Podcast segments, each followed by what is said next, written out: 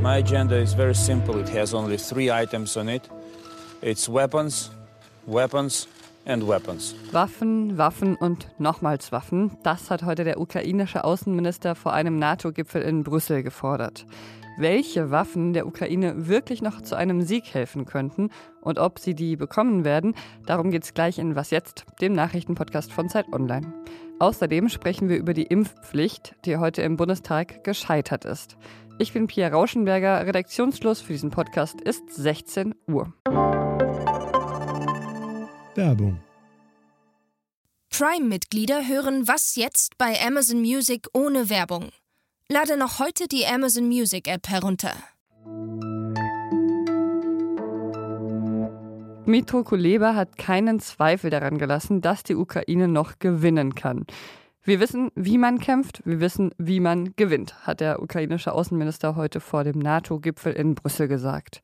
Von den NATO-Ländern wollte er deshalb vor allem das. I call on all allies to put aside their hesitations, their reluctance to uh, provide Ukraine with everything it needs. Because, as weird as it may sound, but today weapons serve the purpose of peace. Waffen dienten dem Frieden, sagte er. Ohne schwere Waffen werde das Leid seines Landes nur verlängert. Mit seinem Appell hat er sich auch an die Bundesregierung gerichtet. Es ist klar, dass Deutschland mehr tun kann, hat er gesagt. Es dürfe keine weiteren Butchers geben. Die Bundesaußenministerin Annalena Baerbock hat dazu dann heute gesagt, wir werden die Ukraine in ihrer Verteidigungsfähigkeit weiter unterstützen. Das ist das zentrale Thema auch des heutigen Tages. Wie so eine Unterstützung aussehen kann und was der Ukraine militärisch gesehen wirklich helfen würde, das weiß Hauke Friedrichs. Er ist äh, Journalist und Militärexperte und vielleicht kennen Sie ihn auch schon aus diesem Podcast. Hi Hauke. Hallo.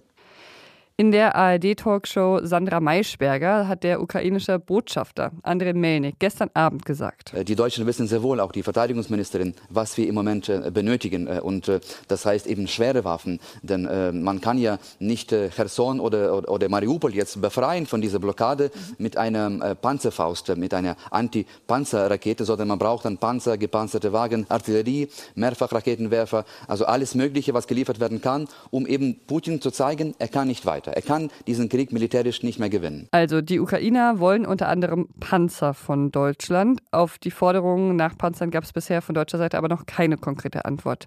Was denkst du denn? Sind Panzer wirklich das, was die Ukraine jetzt am dringendsten braucht?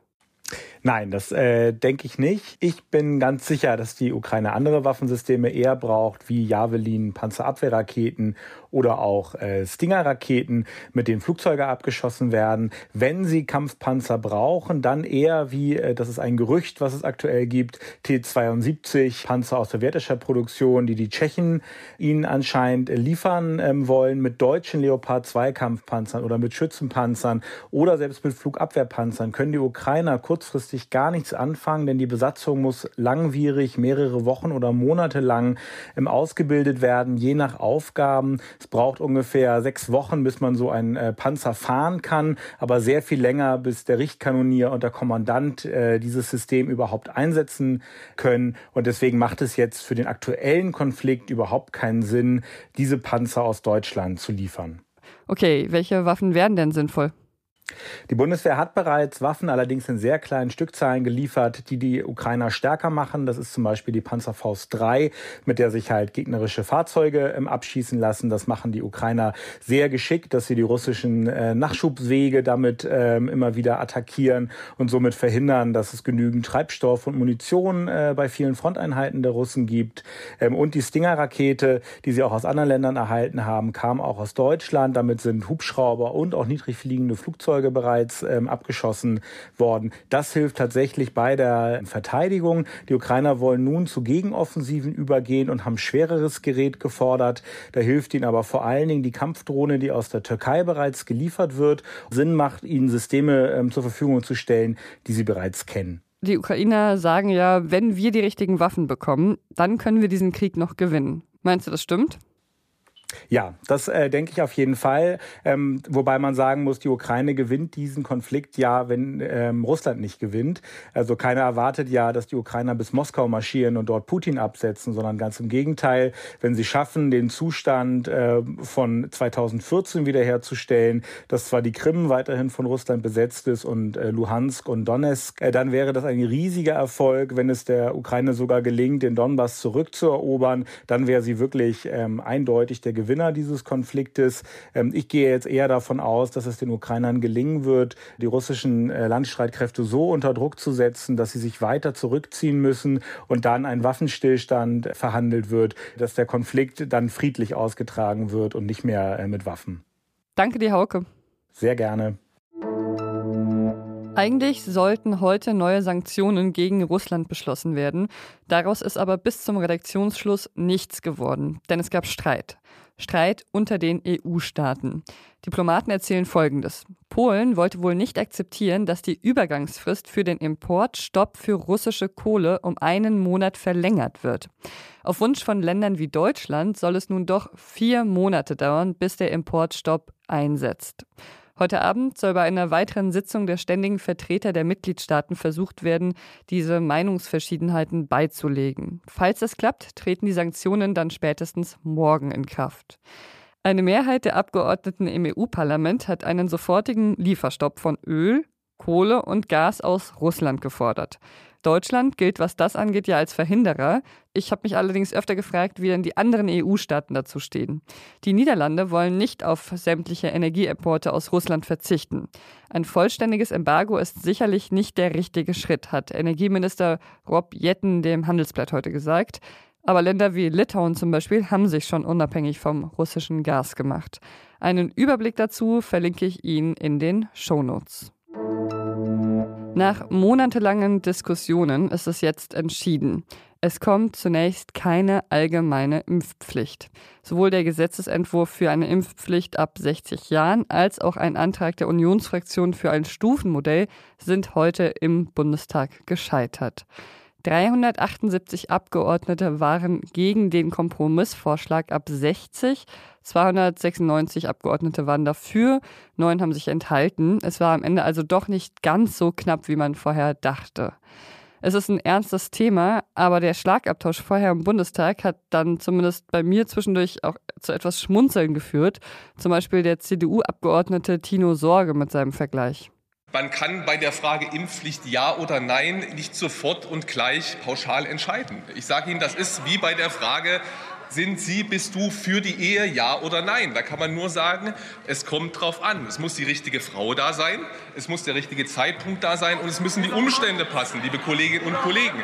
Daraufhin hat dann der grünen Gesundheitspolitiker Janosch Dahmen reagiert. Lieber Herr Kollege Sorge, vielleicht lassen Sie mich mit einer Bemerkung vorab starten. Demokratie besteht nicht daraus, dass man einen wirkungslosen, halbfertigen Antrag in den Raum wirft, dann die Tür verschließt und nicht mehr ans Telefon geht, sondern Demokratie besteht daraus, einen Gesetzesentwurf vorzulegen, in Verhandlungen zu gehen, Kompromisse zu schließen und hier im Parlament. Das haben Sie in vier Monaten nicht hinbekommen.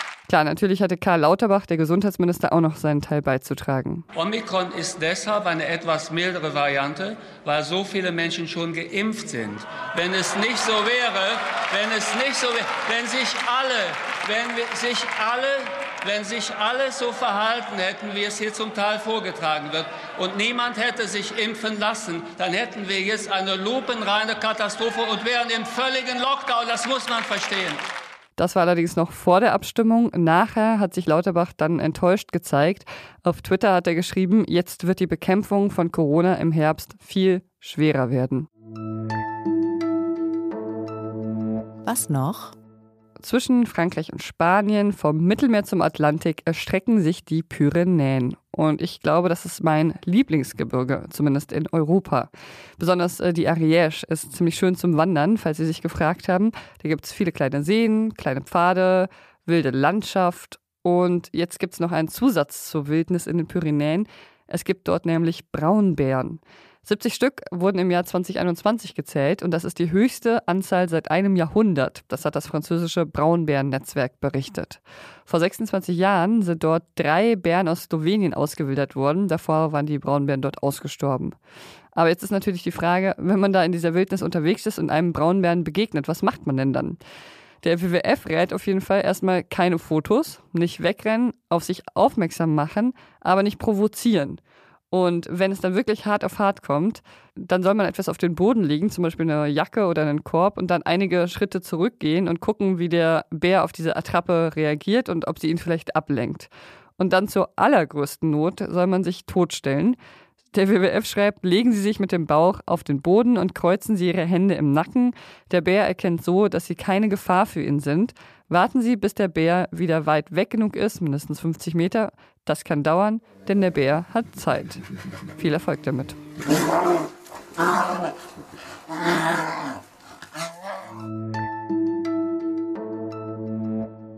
Und das war's mit Was jetzt für heute. Morgen hören Sie hier an dieser Stelle meine Kollegin Simone Gaul.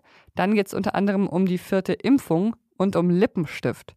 Wenn Sie was Gutes tun wollen, dann stimmen Sie doch für uns ab beim Deutschen Podcastpreis. Und dann können Sie uns gerne davon schreiben, wie es schon einige andere gemacht haben.